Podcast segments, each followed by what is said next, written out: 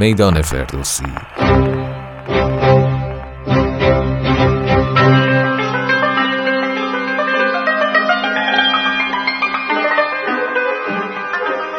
پادکستی برای معرفی و تشریح پنجاه اثر برتر در حوزه شاهنامه پژوهی. در دامنه های کوه قاف قسمت دوم. سلام پیمان فیاس هستم و همراه دوست عزیزم فرشاد شهری در نهمین قسمت از مجموع پادکست های میدان فردوسی در خدمت شما هستیم.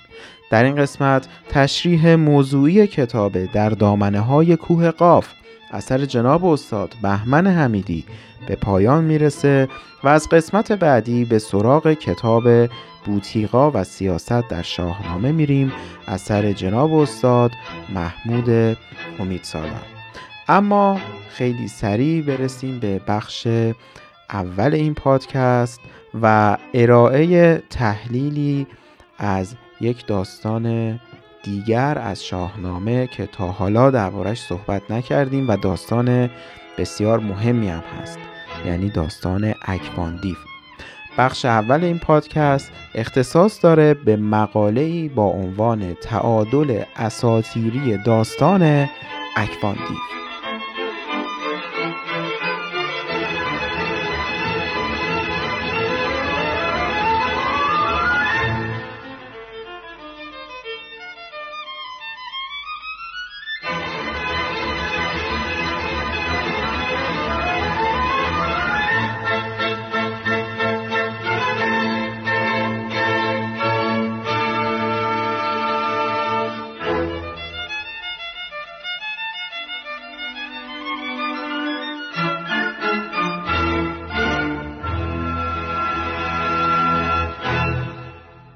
در ابتدا جناب استاد به یکی از مهمترین وجوه کار فردوسی در شاهنامه اشاره می کنند و اونم اینه که فردوسی اساتیر کهن ما رو و افسانه های کهن و خدایان باستانی ما رو به شکلی بسیار معقول زمینی تر کرده.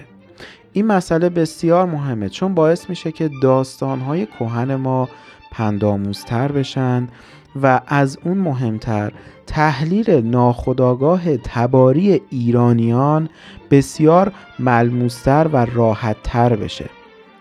در باب مقوله ناخداگاه تباری در اپیزودهای پیش رو من مفصلا توضیح خواهم داد. اما اگر بخوام خیلی سربسته بگم ناخداگاه تباری باعث شناخت تاریخمند یک ملت میشه با تمام نقاط قوت و ضعفش.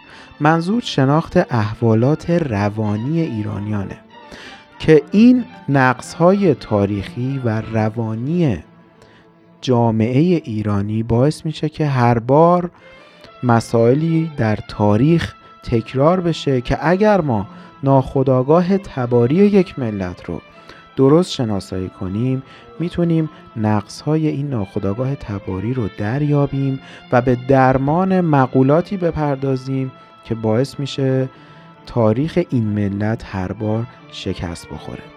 و میشه گفتش که بحث تحلیل ناخداگاه تباری به یک نوعی به نقد فرهنگ هم می‌رسه و باعث پیشبرد فرهنگ میشه. اما من شروع می‌کنم و بخشهایی از مقاله رو می‌خونم. ارزش واقعی فردوسی در این است که او در بازآفرینی افسانه های کهن خدایان باستانی ما را تا جایی که برایش مقدور بوده زمینی تر کرده است. چون این است که شخصیت های اساتیری به نامی چون کیومرس، جمشید، کاووس، سیاوش، رستم و دیگران در کنار ما زندگی می کنند و رفتارهای روزانه و باورهای اجتماعی با ما یا با نیروهای مخالف ما همسویند. وقتی کاوه حریم دربار زحاک را در مینوردد خواننده فکر می کند که در انقلاب کبیر فرانسه یا در فتح کاخ زمستانی روسیه پیش از انقلاب شرکت دارد. چرا؟ چون در این قیام نشانی از حمایت ایزدان آسمانی نیست. این مقوله بسیار مقوله مهمیه. آقای دکتر زبی الله صفا که در شمار پرکارترین ایران شناسان روزگار ما هست با همه بهره استادانهی که از میتولوژی معاصر برده اند در صفحه 193 از کتاب حماس سرایی در ایران می‌گویند عباراتی که من می‌خونم از کتاب جناب استاد زبیح الله صفاست. در داستان رزم رستم با اکواندیو مجاهدتی که فردوسی برای معقول نمایاندن داستان به کار برده دلیل بزرگی است بر صحت گفتار ما. استاد با رنج فراوان کوشیده است تا این داستان را که گویا از داستانهای پراکنده ای راجع به رستم بوده است معقول و باورداشتنی بنمایاند و آن را به نوعی تحویل کند که خوانندگان باورش دارند. می توان به جرأت گفت که هیچ یک از داستانهای شاهنامه از خلوص اساتیری داستان اکواندیو برخوردار نیست.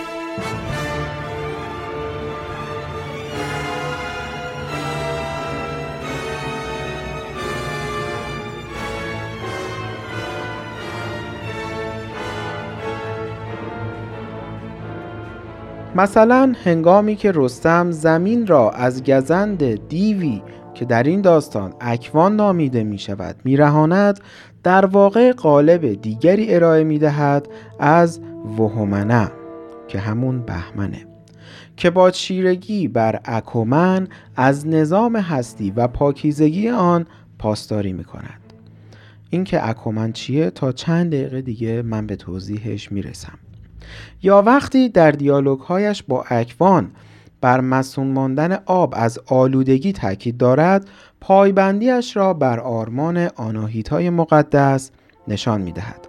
حتی می توان گفت که با او در تحقق رسالتش همسو است یا در قالب دیگری خیشکاری او را تداوم می بخشد. خب همونطور که متوجه شدیم در این داستان نمادهای بسیار زیادی وجود داره که ممکنه ما ساده ازش رد بشیم. ولی این نمادها نمادهای اساتیری هستند که فردوسی سعی کرده اینها رو معقولتر و زمینیتر جلوه بده. فردوسی می‌دانسته است که گزارش داستان اکفاندیو خردورزان و دانشگرایان روزگارش را که باورهایشان منبعث از عینیاتشان است به تعارض خواهد کشید.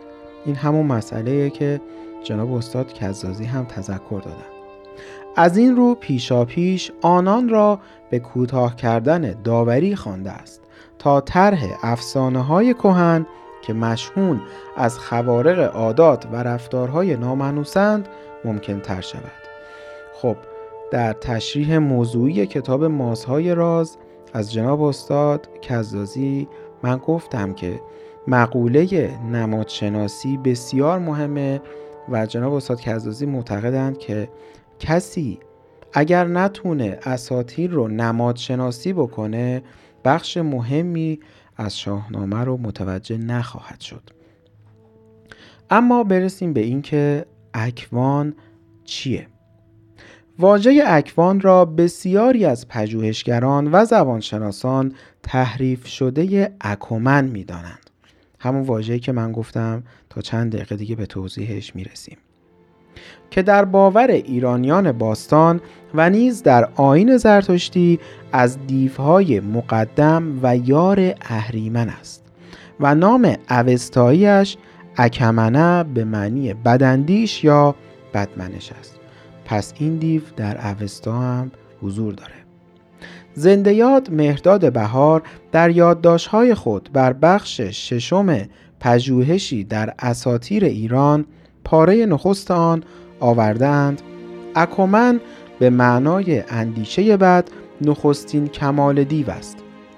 به گفته گاهان دیوها او را برگزیدند و مردم بد به دو پیوستند. در اوستای تازه آفرینش اهریمنی از او پدید می آید او دشمن بهمن امشاسپند و پیامآور اهریمن است.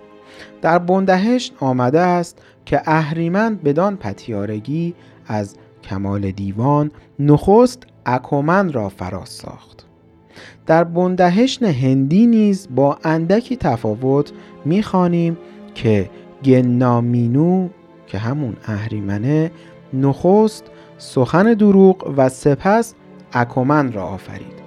پس می‌بینیم که این اکومن چه جایگاه بسیار بسیار مهمی در اساتیر داره و همینطور در اوستا.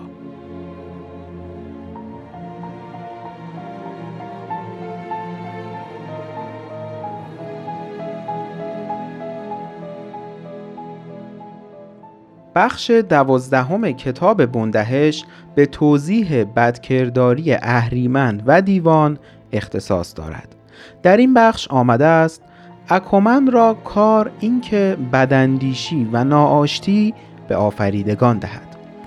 در برابر اکومن که خیشکاری اهریمنیش تسری اندیشه بد و رواج ستیز در میان مردم است بهمن امشاسپند قد برافراشته است که هرمزد از امشاسپندان نخست او را از روش نیک و روشنی مادی فراز آورید و نیک نیرومند آشتی بخش معرفی کرد. از همه ایزدان او به دادار نزدیکتر است. جملاتی که شنیدید از بوندهشم بود که جناب استاد در خلال متن از این عبارات استفاده کرده بودند اکوان همان اکومن است. اگر این همانی این باور درست باشد باید به همسانی رستم و بهمن در داستان اکوان دیو نیز توجه خاص داشت. خب این مثلا بسیار جالبه. ما متوجه میشیم که رستم در این داستان همون بهمن در استوره است. چون در استوره هم این بهمنه که در برابر اکومن ایستادگی می‌کنه. چرا که در این داستان کشنده اکوان رستم است و در باور آینی ما گیرنده اکومن در فرجام کار بهمن. از اینجا به بعد جناب استاد یک بحث بسیار جالبی رو شروع می کنند با توجه به یک بیت شاهنامه که من اولین بیت رو می خونم کوان خان و اکوان دیوش مخان ابر پهلوانی بگردان زبان. خب این کوان و کوان هم میگن. اما تحلیل جناب استاد درباره کوان هم بسیار شنیدنیه. نام کوان یا کوان که فردوسی بر آن تاکید می‌ورزد ما را به یاد نامهای ایزدان چینی نظیر کوانتی یا کوانیو ایزد جنگ و کوانیین ایزدبانوی بخشایش میاندازد. به همین دلیل که احتمالاً ما اگر کوان بخونیم درستتر خوندیم. البته از نظر جناب استاد. همچنین ممکن است اکوان بازمانده ای از ترکیب چینی کوی ونگ یا کوی اونگ باشد که معنی آن خدای روح است. اما تحلیل بعدی جناب استاد. دیو که در زبان اوستایی دئوه خوانده می شود در لغت به معنی خداست. این واژه در سانسکریت و هندی نیز دوا گفته می شود که معنی لغوی آن فروغ است و هندوان آن را خدا می دانند. خیلی مبحث جالبیه بحث دیو که می بینیم چطور در سیر تاریخ معنیش کاملا دیگرگون شده گروهی از زبانشناسان معتقدند که دئوس یا زئوس لاتین و یونانی با همه مشتقاتش در برخی از زبانهای اروپایی از همین واژه دوا اشتقاق یافته است. اینکه چگونه دیو سیمای تابان خدایی را از کف داده و گرفتار چهرهی مهیب و عاداتی نامعنوس شده است ظاهرا به اثر بخشی دین زرتشتی در میان مردم باز می گردد که در روزگار خود طرحی نو در انداخته بود اما گروههایی بر باور دیرین خود پابرجا مانده بودند. گفته می شود پیروان زرتشت خود را مزدیست یعنی خداپرست و باورمندان به کیش پیشینیان را دیویست یعنی دیو پرست می اما تحلیل دیگر جناب استاد. اینکه چیرگی بر اکوان در روزگار کیخسرو و به فرمان او ممکن می شود تعمل برانگیز است. کیخسرو پسر سیاوش آرمانشاه ایران باستان است. در خیشکاری دینی اوست که بر افراسیاب تورانی غلبه کند. کنگدز را که به دست سیاوش نخست بر سر دیوان برپا می شود بر زمین بنشاند و ایزد باد را مهار کند. ایزد باد همون وای هستش. ایزد باد را مهار کند و بر او چون شطوری بنشیند و بر مردگان بگذرد تا رستاخیزشان تسهیل شود. و سرانجام در کنار سوشیانس به نبرد واپسین بر ضد بیدادگران اهریمنی یاری رساند. تمام این عباراتی که میشنوید روایات استوره است نه شاهنامه. از میان وظایف اساتیری کیخسرو مهار خدای باد با بحث ما پیوند بیشتری دارد. ما از این پس با شواهد فراوان و انکار ناپذیر نشان خواهیم داد که اکوان همان خدای باد به ویژه خدای باد بد می باشد. خدای باد بد همون اک وایه که اک یعنی بد و وای یعنی باد. به این شکل اکوای میشه همون خدای باد بد. و مهارش از سوی کیخسرو تا جایی که این ایزد غضبناک و طوفانزا چون شطوری رام به خدمت سوارکاری درآید خیشکاری ارزنده اوست. استاد بهار گزارش کردند که شطور کیخسرو وای درنگ خدای بوده که پیکی اهورایی است.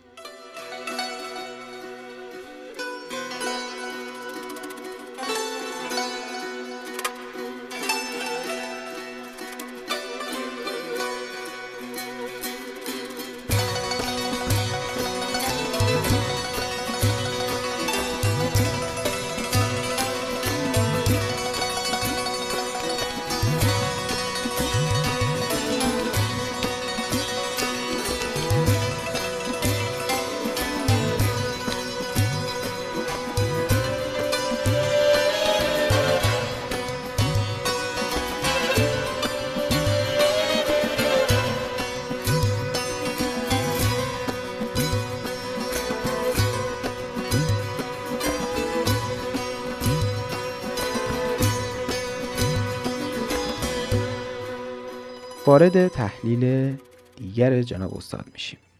اینکه اکوان در قالب گور پدید میآید تصادفی نیست.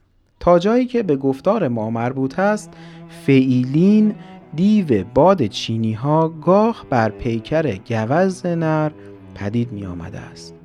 وایو یا همون خدای باد هندیان بر پشت یک بز کوهی سوار می شده است.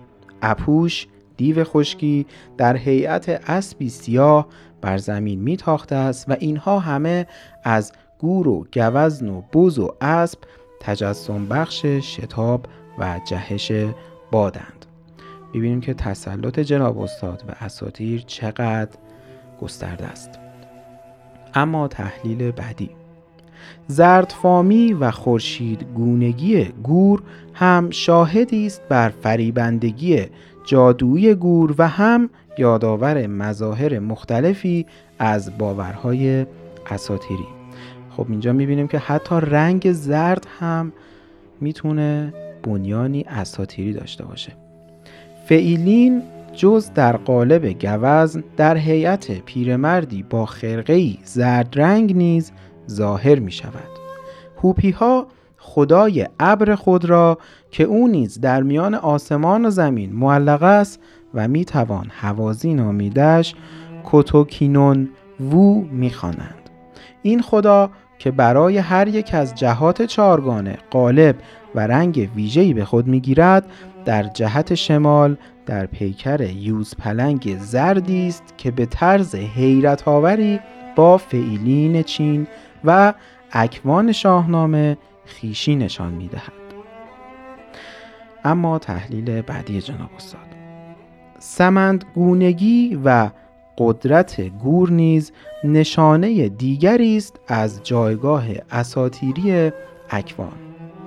در نبرد دیو خشکی که همون اپوش هست با ایزد زمین، باران، گیاه و جانوران کوهساران که همون تیشتر نامیده میشه یادآور شدیم که اپوش در هر سه نبرد همچون اسبی سیاه و کل در برابر تیشتر گردن افراخت و تیشتر نیز در نبرد فرجامین در پیکر اسبی سفید با گوشهای زرین و لگام زرنشان به هماوردی برخواست.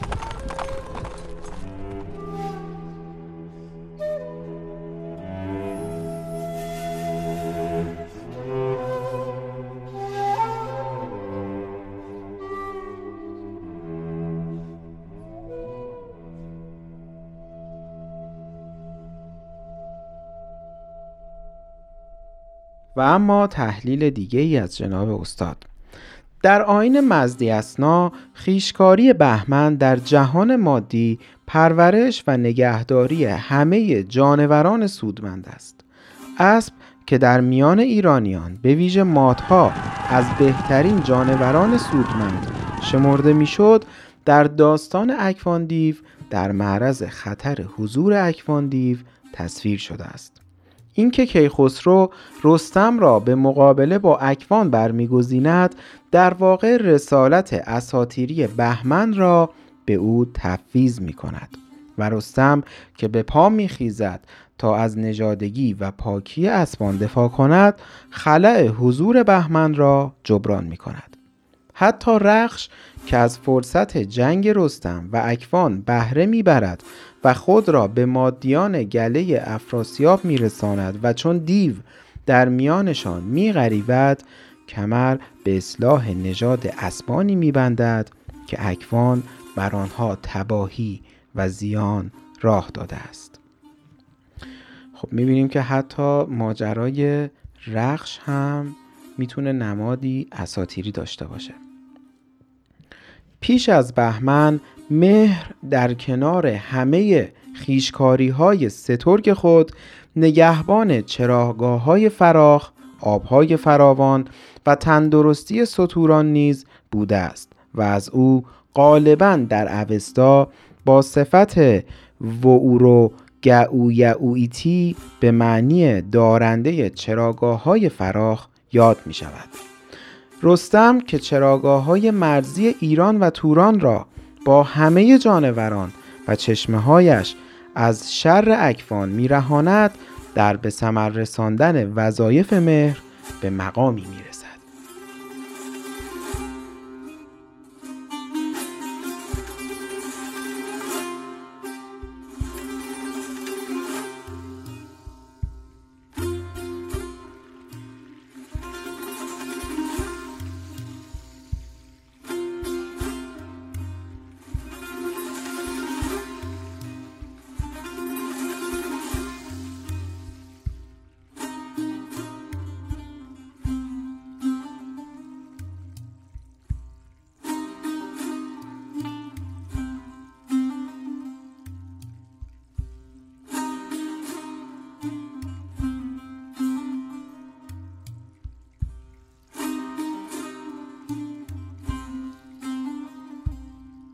از اینجا به بعد تحلیل دیگری از جناب استاد رو خواهید شنید. مطابق معخذ ما در داستان اکواندیو پنج بار واژه باد به کار رفته است که بسیار قابل تحمل است. باد که در اوستایی واته و در پهلوی واد خوانده می شود همان وایو خدای باد هندیان باستان است که در پهلوی وای نیز گفته شده است. وای گفتیم همون باده یا هوا. در اساطیر هندی آمده است که وایو از دم قول جهانی پدید آمده است. قول جهانی هم همون منشأ جهانه یا ماده ناسوتی و بر گردونه تیزتک با صد یا هزار اسب در حرکت است. این باور از باد یا هوا در ذهن ایرانیان شخصیتی دوگانه آفریده و این دوگانگی به تدریج کار را به جدایی دو خدای نیک و بد کشانده است که به وای و یا وای درنگ خدای و وای وتر مشهورند. گفته میشه که وای و همون وای خوبه و وای وتر همون وای بد. دکتر احمد تفضلی در تعلیقات خود بر ترجمه مینوی خرد می نویسد در ادبیات زرتشتی وای میان تاریکی و روشنی یا همون اورمزد و اهریمن قرار دارد. خیلی جالبه. توجه کنیم که در شاهنامه هم اکوان در مرز ایران و توران میزیسته و از این لحاظ دو جنبه دارد. یکی جنبه نیک و آن بخش زبرین است که از آن به وای و یا همون وای خوب تعبیر می شود و از ایزدان زرتشتی است. وای دیگر که بخش زیرین است وای وتر نام دارد که دیو مرگ است و در اوستا با صفت ناآمرزنده توصیف شده است. و از راه اوست که باید مردگان بگذرند. همین دیو است که گناهکاران را میبندد و به دوزخ می‌کشد. وظیفه وای بعد جدا کردن جان از تن است.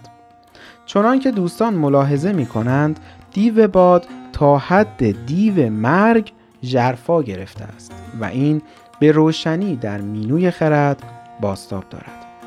عباراتی که الان می‌خونم ادامه مینوی خرده پرسید دانا از مینوی خرد که چیست که از هر خواسته برتر است و چیست که بر هر چیزی مسلط است و چیست که کسی از آن نمی‌تواند بگریزد. مینوی خرد پاسخ داد که خرد است و بخت است و وای بد است که کسی از آن نمی‌تواند بگریزد. در برابر وای بد وای خوب منشأ ثمرات مختلفی است. بسی پادشاهان و بزرگان باستان از هوشنگ و تحمورس تا جمشید و فریدون و گرشاسب او را می ستایند و زرتوش در هر کاری از او یاری می جوید. خب می بینیم که نقش وای چقدر برجسته است در اساطیر ما دکتر محمد جعفر یا حقی می‌گوید در روایات ایرانی ایزد باد تیری را که آرش کمانگیر برای تعیین مرز ایران و توران پرتاب کرد به سرزمین فرغانه بر تنه گردوی کهنسال فرود آورد و آنجا مرز دو کشور معین شد. خب می‌بینیم که همین وای باعث شد که تیر آرش تا به اون حد پرواز کنه. این سوال خیلی است که چطور در استوره این مقوله توجیه شده که تیر آرش انقدر بتونه برد داشته باشه و تا اون سرزمین استورهی پرواز کنه. ما اینجا متوجه میشیم که این وای بود و ایزد باد بود که باعث شد تیر آرش تا به اون سرزمین بتونه پرتاب بشه. منم آرش. چنین آغاز کردن مرد با دشمن. منم آرش سپاهی مردی آزاده. به تنها تیر ترکش آزمون ترختان را اینک آماده. مجویدم نسب فرزند رنج و کار. گریزان چون شهاب و شب چو صبح آماده دیدار. مبارک باد آن جامعه که اندر رزم پوشندش. گوارا باد آن باده که اندر فتح پوشندش. شما را باده و جامعه گوارا و مبارک باد. دلم را در میان دست می‌گیرم و می افشارمش در چنگ. دل این جام پر از کین پر از خون را. دل این بیتاب خشماهنگ که تا نوشم به نام فتحتان در بزم که تا کوبم به جام قلبتان در رزم که جام کینه از سنگ است. به بزم ما و رزم ما سبو و سنگ را جنگ است. در این پیکار در این کار دل خلقی است در مشتم. امید مردمی خاموش هم پشتم. کمان کهکشان در دست کمانداری کمانگیرم شهاب تیز رو تیرم. ستیق سربلند کو معبایم. به چشم آفتاب تازه رس جایم. مرا تیر است آتش پر مرا باد است فرمانبر.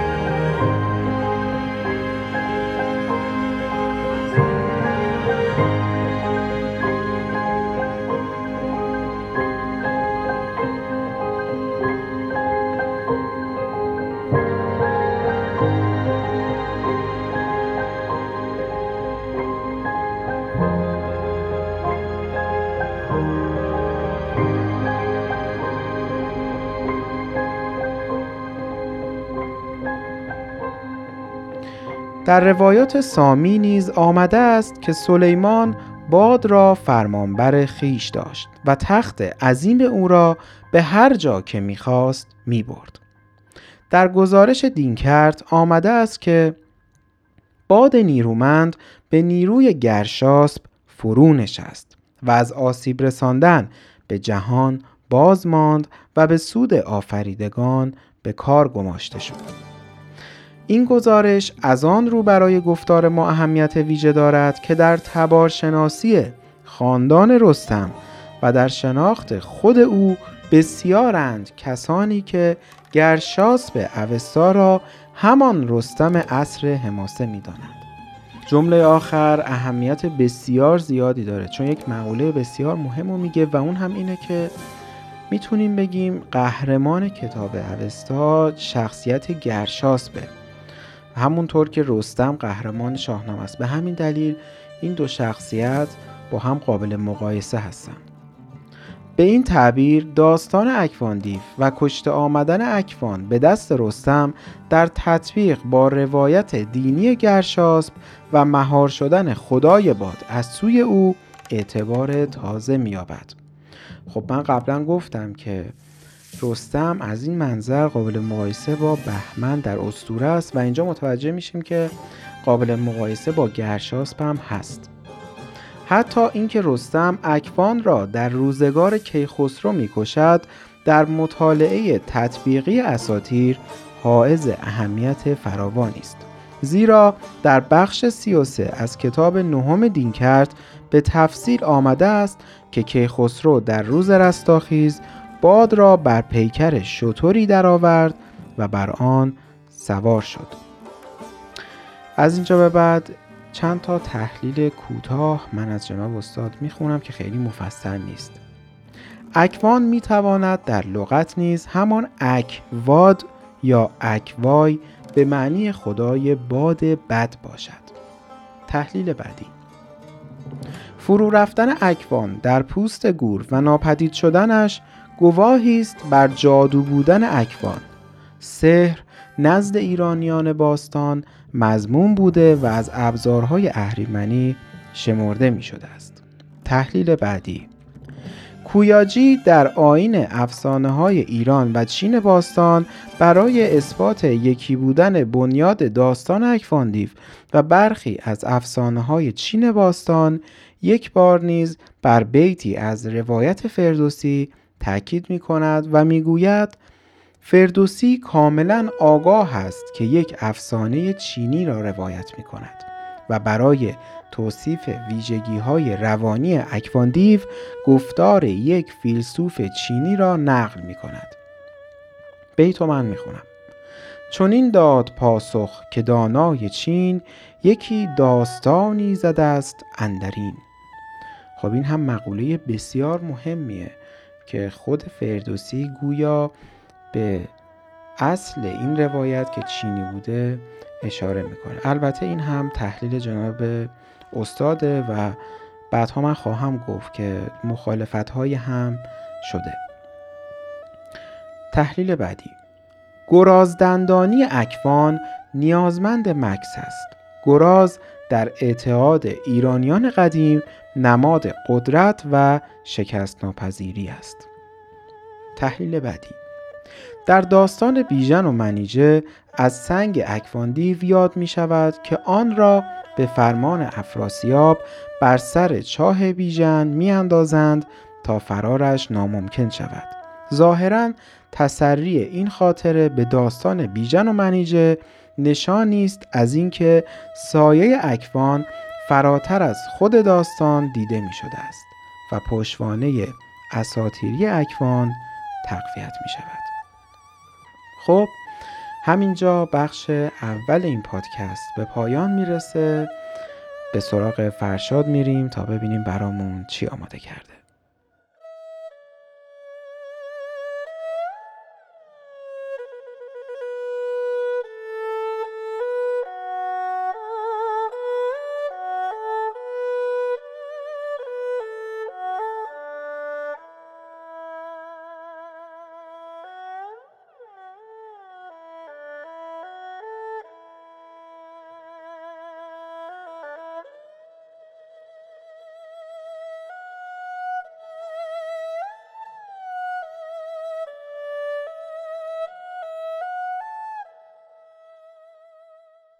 پیمان. این بار میریم سراغ بخارا. نام این شهر مهم ورارود یا ماورا نهر. از زمان افراسیاب و سیاوش وارد شاهنامه میشه و در آغاز بیشتر حالت افسانه ای داره اما بعد محل مجادله ایران توران میشه. در داستان یازده رخ یا به عبارتی دوازده رخ پیران ویسه برای صلح و تعیین مرزهای ایران و توران به گودرز نامه می نویسه و پیشنهاد بکنه که بخارا و توابعش هم به ایران واگذار بشه. چو شکنان و چون ترمز و ویس گرد بخارا و شهری که هستش بگرد منظور از مصرع دوم شهر بخارا و دیگر شهرهای پیوسته به اونه چون بخارا در اصل نه نام یک شهر که نام مجموعی از آبادی ها بوده. با مرکزیت شهری به نام بومجکس که در تاریخ جوینی این گونه آورده شده. گرچه در شاهنامه تنها از سفر سیاوش به قلمرو افراسیاب و ازدواجش با دختر وی و نیز احداث شهری به نام سیاوخش گرد و بعد هم کشته شدنش به فرمان افراسیاب یاد شده بیان که نامی از بخارا برده شود باید گفت سیاوش قهرمان مردم بخاراست و از دیرباز بنای ارگ بخارا رو به وی نسبت می‌دادند و در نوروز هم مراسمی در سوگ او برگزار می‌کردند. بالاخره در اواخر قرن سوم هجری سامانیان که یکی از دودمانهای شاخص ایرانی بودند در بخارا مستقر شدند و آن شهر را مرکز فرهنگ و زبان ایرانی و فارسی دری کردند. بخارا بعد از سامانیان وقایع فراوانی از سر تا اینکه در اوایل سده دهم هجری از آن ازبکان شد و هنوز در این کشور یعنی ازبکستان قرار داره و یکی از شهرهای مهم این کشور محسوب میشه. و ما موسیقی مردمی بخارا گزارشی که بهش استناد می‌کنیم از بایگانی مؤسسه تاریخ باستانشناسی و مردم شناسی الف دانش از آکادمی علوم تاجیکستانه که توسط نشر ماهور جمع بری شده. اما همونطور که گفتیم بخارا از زمان قدیم یکی از مراکز فرهنگ شرق بوده و نه تنها تمام ساکنان منطقه بلکه سیاهان و زوار رو از ممالک دور دست جهان اسلام به خودش جذب کرده. اطلاعات فراوانی درباره حیات موسیقیایی و نمایشی بخارا وجود داره که نام بسیاری از ساکنان بومی این شهر در رساله های دوره قرون وسطا و آثار سیاهان، مورخان و ادیبان به چشم می‌خوره. اولین ضبط ها رو از آثار موسیقی های بخارا، نوازندگان و هنگسازان، موسیقی شناسان و قومنگاران روس و خارجی مثل ریباکوف، میرونوف و دیگران در اواخر قرن 19 و اوایل قرن 20 میلادی تهیه کردند که البته بخش عمده از این آثار هنوز منتشر نشده و اما قطعه که قرار این بار بشنویم عنوانش هست یک شاخه مروهی از موسیقی مردمی بخارا. من فقط عذرخواهی می‌کنم به دلیل کیفیت پایین این قطعه اما گویا بهترین کیفیتی که موجود هست همین کیفیتی است که مجموعه ماهور جمعآوری کردن و منتشر کردن. بریم بشنویم با هم و باز برگردیم تا من مطالبی از تاریخ تحول فرهنگی بخارا رو براتون قرائت کنم و بعد از اون بریم سراغ بحث های تحلیلی پیمان از کتاب در دامنه های کوه قاف.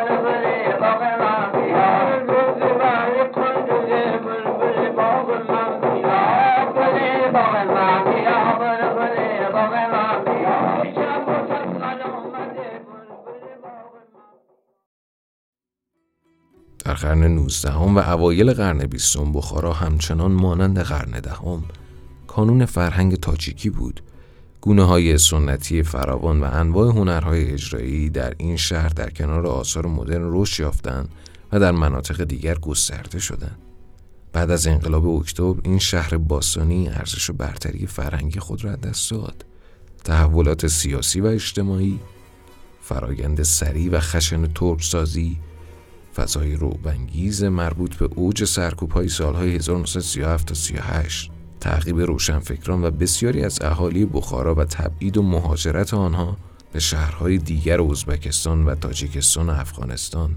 سوزاندن کتابهایی که به خط عربی نوشته شده بودند بدبینی به موسیقی کلاسیک شش مقام و جایگزین کردن آن ظاهرا به عنوان میراث فئودالی مزر منع برگزاری مراسم و جشنهای ملی که قرنها میان مردم باب بود ظاهرا به عنوان مراسم مذهبی و دینی و وارد کردن آینهای نو و تصنعی به جای آنها و غیره از علل این امر بودند. همه این موارد در نابودی دردناک و تدریجی هنر کهن موثر بود و باعث ساده شدن بعضی انواع هنر فراموشی بسیاری از تجربیات هنری توقف فرایند انتقال سنن از نسلی به نسل دیگر و تمرکز انواع گوناگون هنر بخارا در پایتخت های تاجیکستان و ازبکستان شد. خب این بحث همینجا به پایان می‌رسه و بریم ببینیم که پیمان در ادامه قرار چه مقالاتی رو برامون بررسی کنه.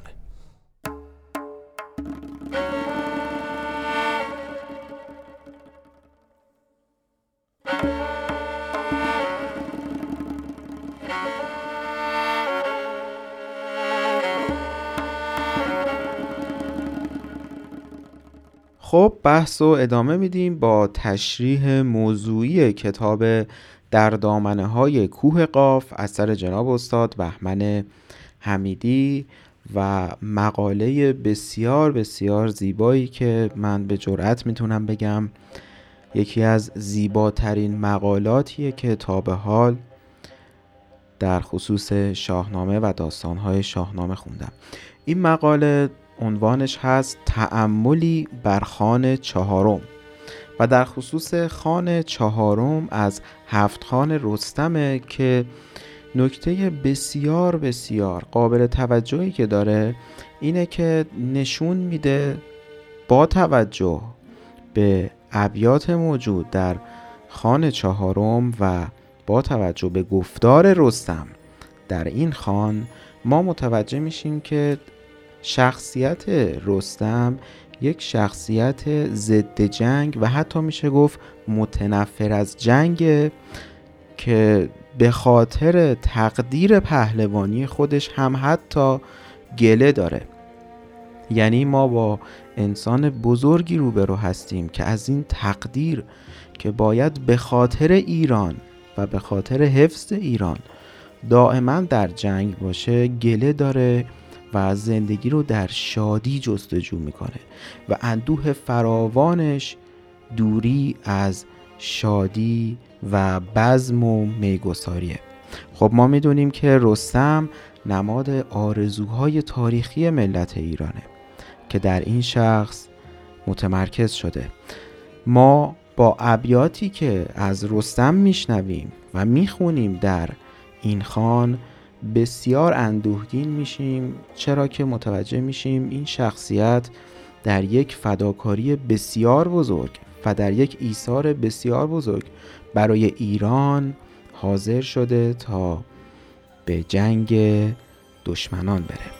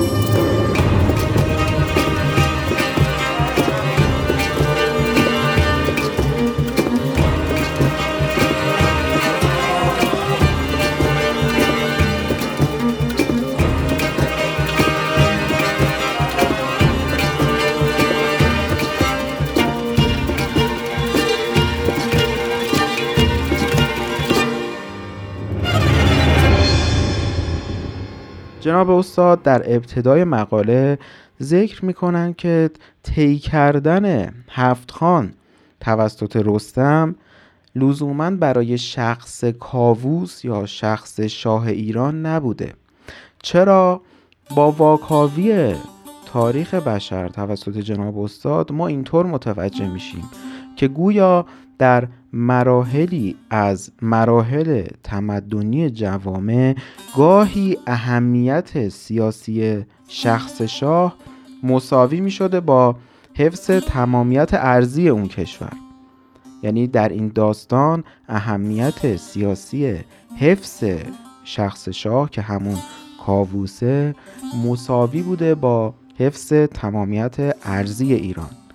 خب این نشون میده که رستم به خاطر ایرانه که در واقع پا به عرصه هفت خان می‌ذاره و نه به خاطر شخص کاووس. البته ما اینو می‌دونیم در کتاب های دیگر هم خوندیم و باز خواهیم گفت که خود رستم چقدر با کاووس مخالف بوده.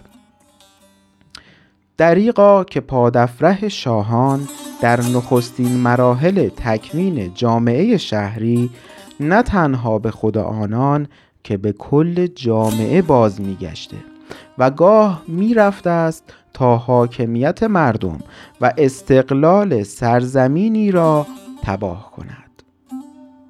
این نگاه اگر درست باشد سنگینی بار مأموریتی را که رستم عهدهدار انجامش می شود به خوبی باز می تاباند پس ما متوجه میشیم که اصل مقوله طی کردن هفت خان به خاطر حفظ ایران بوده.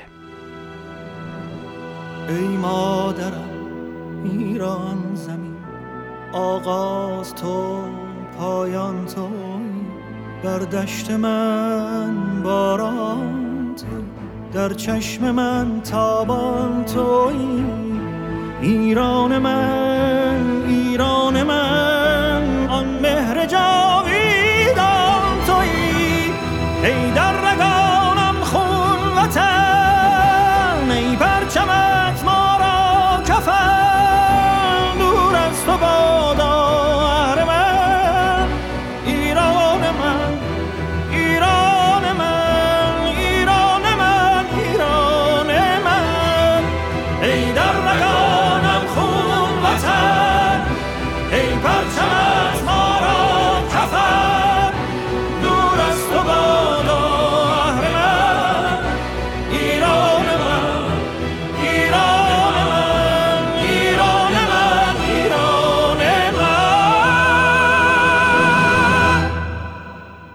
با این مقدمه به سراغ مطلب اصلی و حرف اصلی این مقاله میریم که اول من باید ابیات مربوط به خانه چهارم رو یعنی اون قسمتی که رستم میشینه بر خان و تنبور به دست می‌گیره و تنبور می‌زنه و بر اثر نواختن تنبور آوازی سر میده اون ابیات رو من باید بخونم. پس این ابیاتی که من دارم می‌خونم ابیاتیه که رستم تحت تاثیر نواختن تنبور فریاد کشیده. ابامی یکی نقص تنبور بود. بیابان چونان خانه سور بود. تهمتن مران را به بر برگرفت. بزد رود و آنگه ره اندر گرفت. از اینجا به بعد آواز خود رستم. که آواره و بدنشان رستم است که از روز شادیش بهره غم است. همه جای جنگ است میدان اوی. بیابان و کوه است بستان اوی. همه رزم با شیر و با اژدها ز دیو و بیابان نیابد رها. می و جام و بویا گل و میگسار نکرده است بخشش ورا کردگار. همیشه به جنگ نهنگ اندر است وگر با پلنگان به جنگ اندر است این ابیات ابیات بسیار زیبایی که شخصا امید دارم یک روزی یک خواننده توانایی با یک آهنگساز توانا بتونن غم موجود و حرف موجود در این ابیات رو و آوازی که رستم سر داده رو بتونن به مردم عادی هم معرفی کنن. اما ما از این ابیات متوجه میشیم که رستم در واقع شخصیت بسیار غمگین و دردمندی داره. غم موجود در این ابیات بسیار برجسته است. با توجه به اینکه ما با یک شخصیت پهلوان روبرو هستیم. مقوله دوم اینه که ما متوجه میشیم رستم از جنگ متنفره. نه اینکه جنگ و نخواد واقعا یک تنفری در این ابیات نسبت به مقوله جنگ دیده میشه و همینطور به تقدیر پهلوانی خود رستم که گله داره از این تقدیر که همیشه در بیابان و کوه مشغول جنگ برای حفظ ایران. و از همه مهمتر اینه که ما متوجه میشیم رستم عاشق زندگیه و زندگی رو در شادی جستجو می‌کنه. در جام و می و گل و باغ و بستان.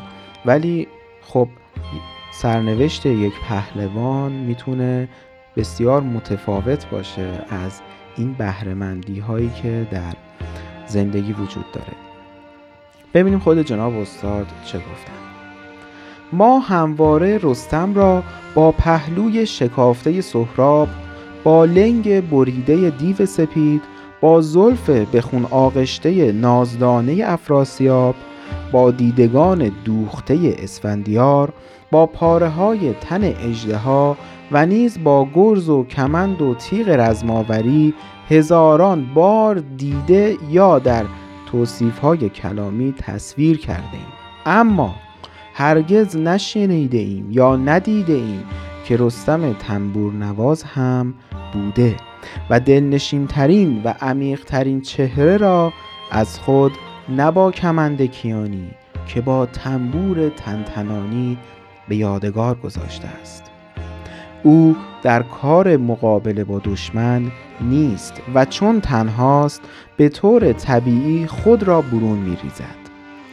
اینجا داریم وارد تحلیل روانکاوانه ابیات میشیم. خب رستم تنهاست کسی نیست تنبورم هست. ما می‌تونیم اینجا خود واقعی رستم رو شکار کنیم. اما این خود رستم که در این خان بی هیچ انگیزه ای از سوی دوست و دشمن یا بی هیچ رجزی که خاص حضور او در میدانهای نبرد است و از پرده بیرون میافتد کدام است؟ رستم وجود تاریخی داشته باشد یا نه تجسد آرمان بخش بزرگی از انسان باستان و پالوده درازنای تاریخ است. چون این دانه ای که در جان هزاران میلیون انسان با میلیاردها آرزو و آرمان بالا گرفته و یگانه شده است نمی‌تواند جنگ آفرین و مخرب ارزش های انسانی باشد. چرا که خود مردم چنین نبودند و نیستند. خب ما متوجه میشیم که اینجا آرزوهای تاریخی مردم ایران داره فریاد میشه. مردمی که همواره در جنگ بودند. و همواره میشه گفتش که از شادی دور بودند و آرزوی شادی داشتند و همواره هم برای حفظ ایران ایستادند و هزینه های زیادی دادند. هزینه هایی که می‌تونیم بگیم مهمترینش قبول تقدیر موجوده البته منظورم از تقدیر موجود و پذیرشش وادادگی نیست. اینکه تقدیر اینه که الان زمان مبارزه است. و برای حفظ ایران و حفظ های بعد باید مبارزه کرد و از شادی و بهره هایی که زندگی می‌تونه داشته باشه دوری کرد. خب این می‌تونیم بگیم حقیقتا با مشاهده تاریخ هم کلامی کاملا صادقه و احوالات تاریخی ایرانیان رو بیان می‌کنه. پهلوانیش را نیز در کلام آخر در میدانهای نبرد کسب نکرده است. رستم پیش از تجربه میدانهای جنگ و حتی پیش از زادن در ذهن و باور مردم ما پهلوان بوده است. چهره ای آرمانی است و چهره آرمانی در قایت گرایش ها و خواست های عمومی مردم شکل می گیرد چنین است که نیازی سرشتی به میدان رزم ندارد و تا فرصتی کوتاه مییابد تنبوری را به آغوش می کشد و غمناله آرامش جویی ساز می کند خود را بد نشان می نامد این واژه یا بهتره بگم عبارت بد نشان هم بسیار بسیار می‌تونه قابل تحلیل باشه که رستم به خودش چنین عنوانی میده. خود را بد نشان مینامد و خشم تاریخیش را بر جنگ شیر اجدها پلنگ و نهنگ به یک باره برون میریزد.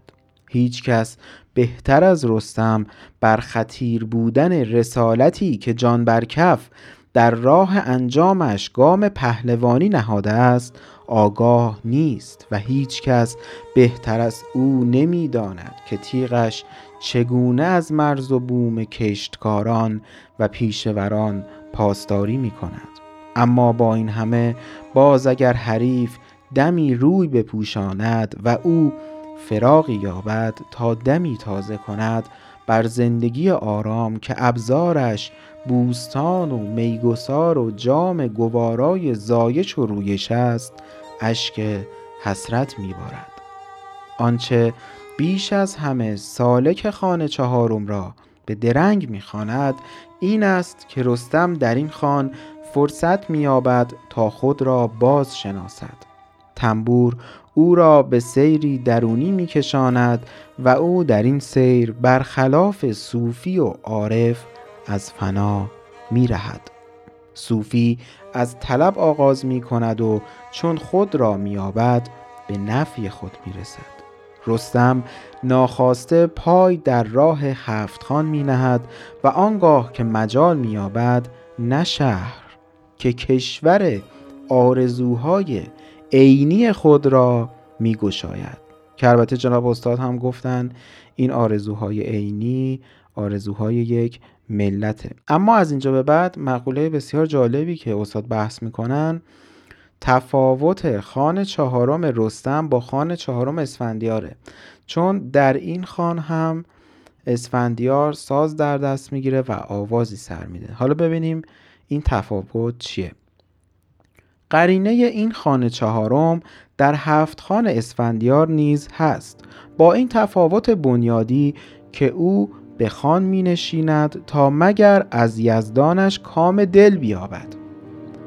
و سرو بالایی خورشید روی گره از بند دلش بکشاید خیلی جالبه. تفاوت ها بسیار بسیار بنیادینه. یک سرود که همون سرود رستمه بسیار فلسفیه و سرود دیگر که سرود اسفندیاره می‌تونیم بگیم غریزیه. ابیات اسفندیار رو من می‌خونم.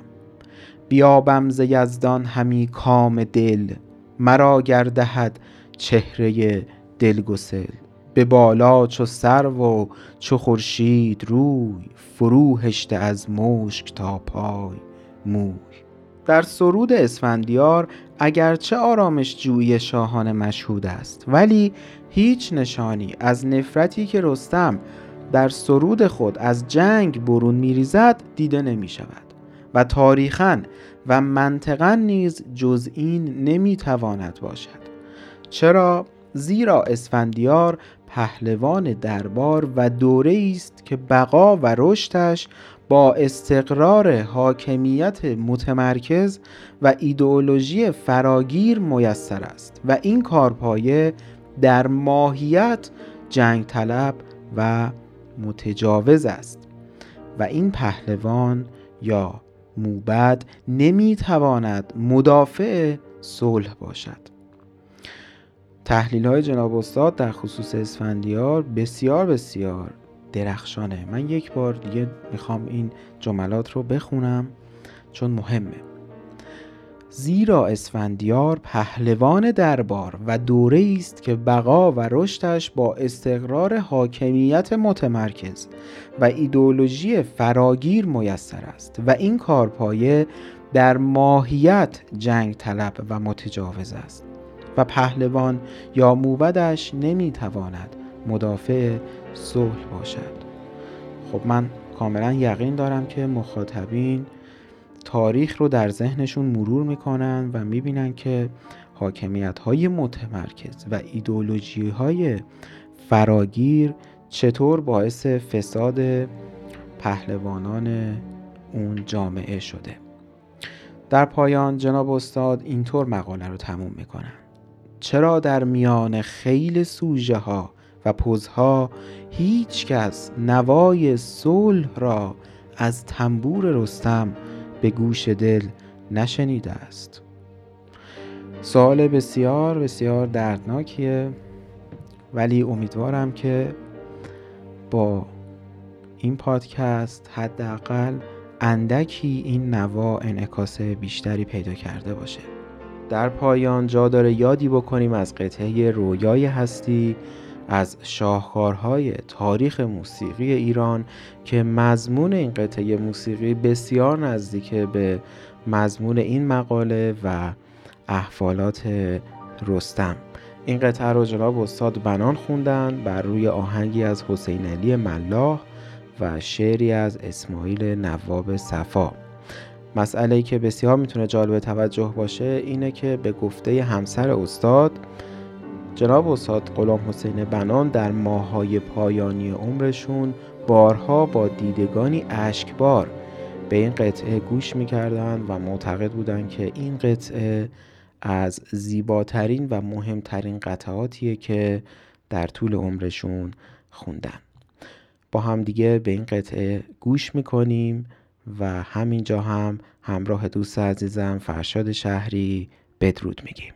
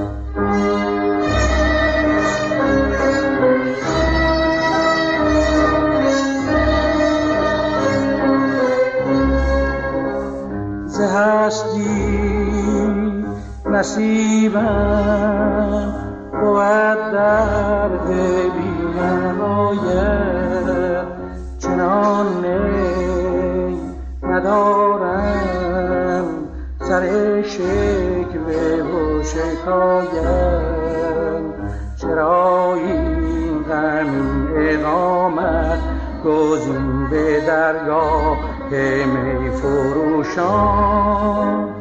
گریز از مهم چون من ساغری بزن ساغری بنوشان.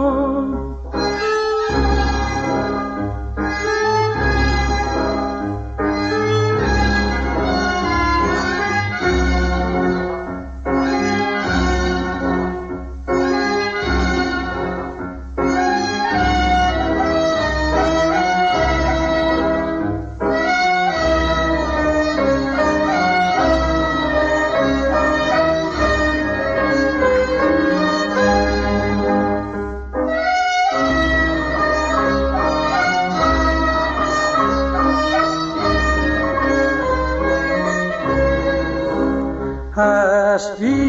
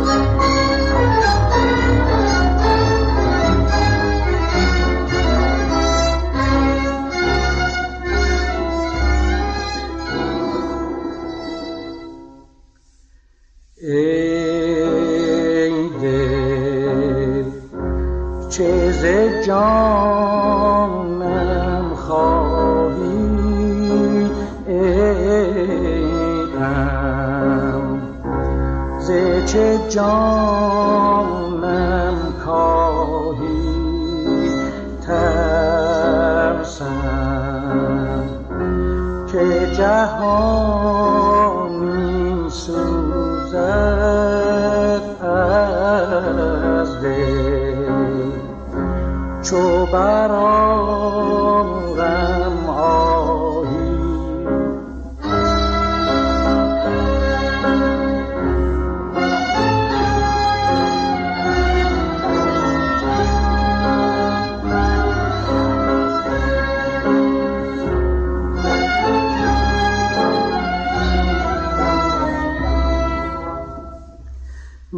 دلم نه هوس نه تمنا باشد. چه کنم که جهان همه رویا باشد؟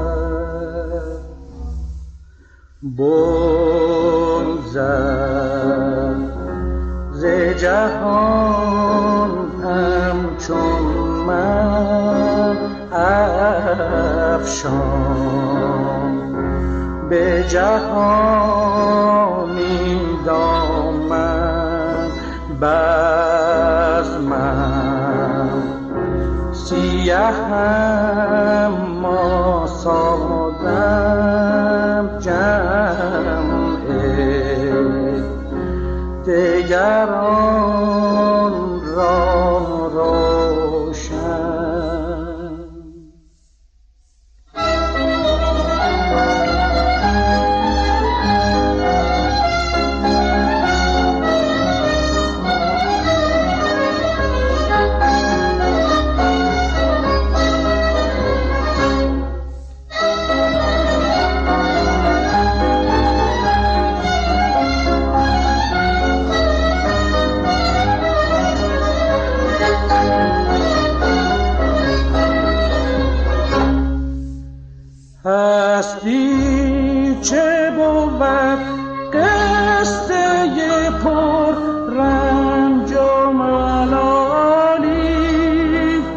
بری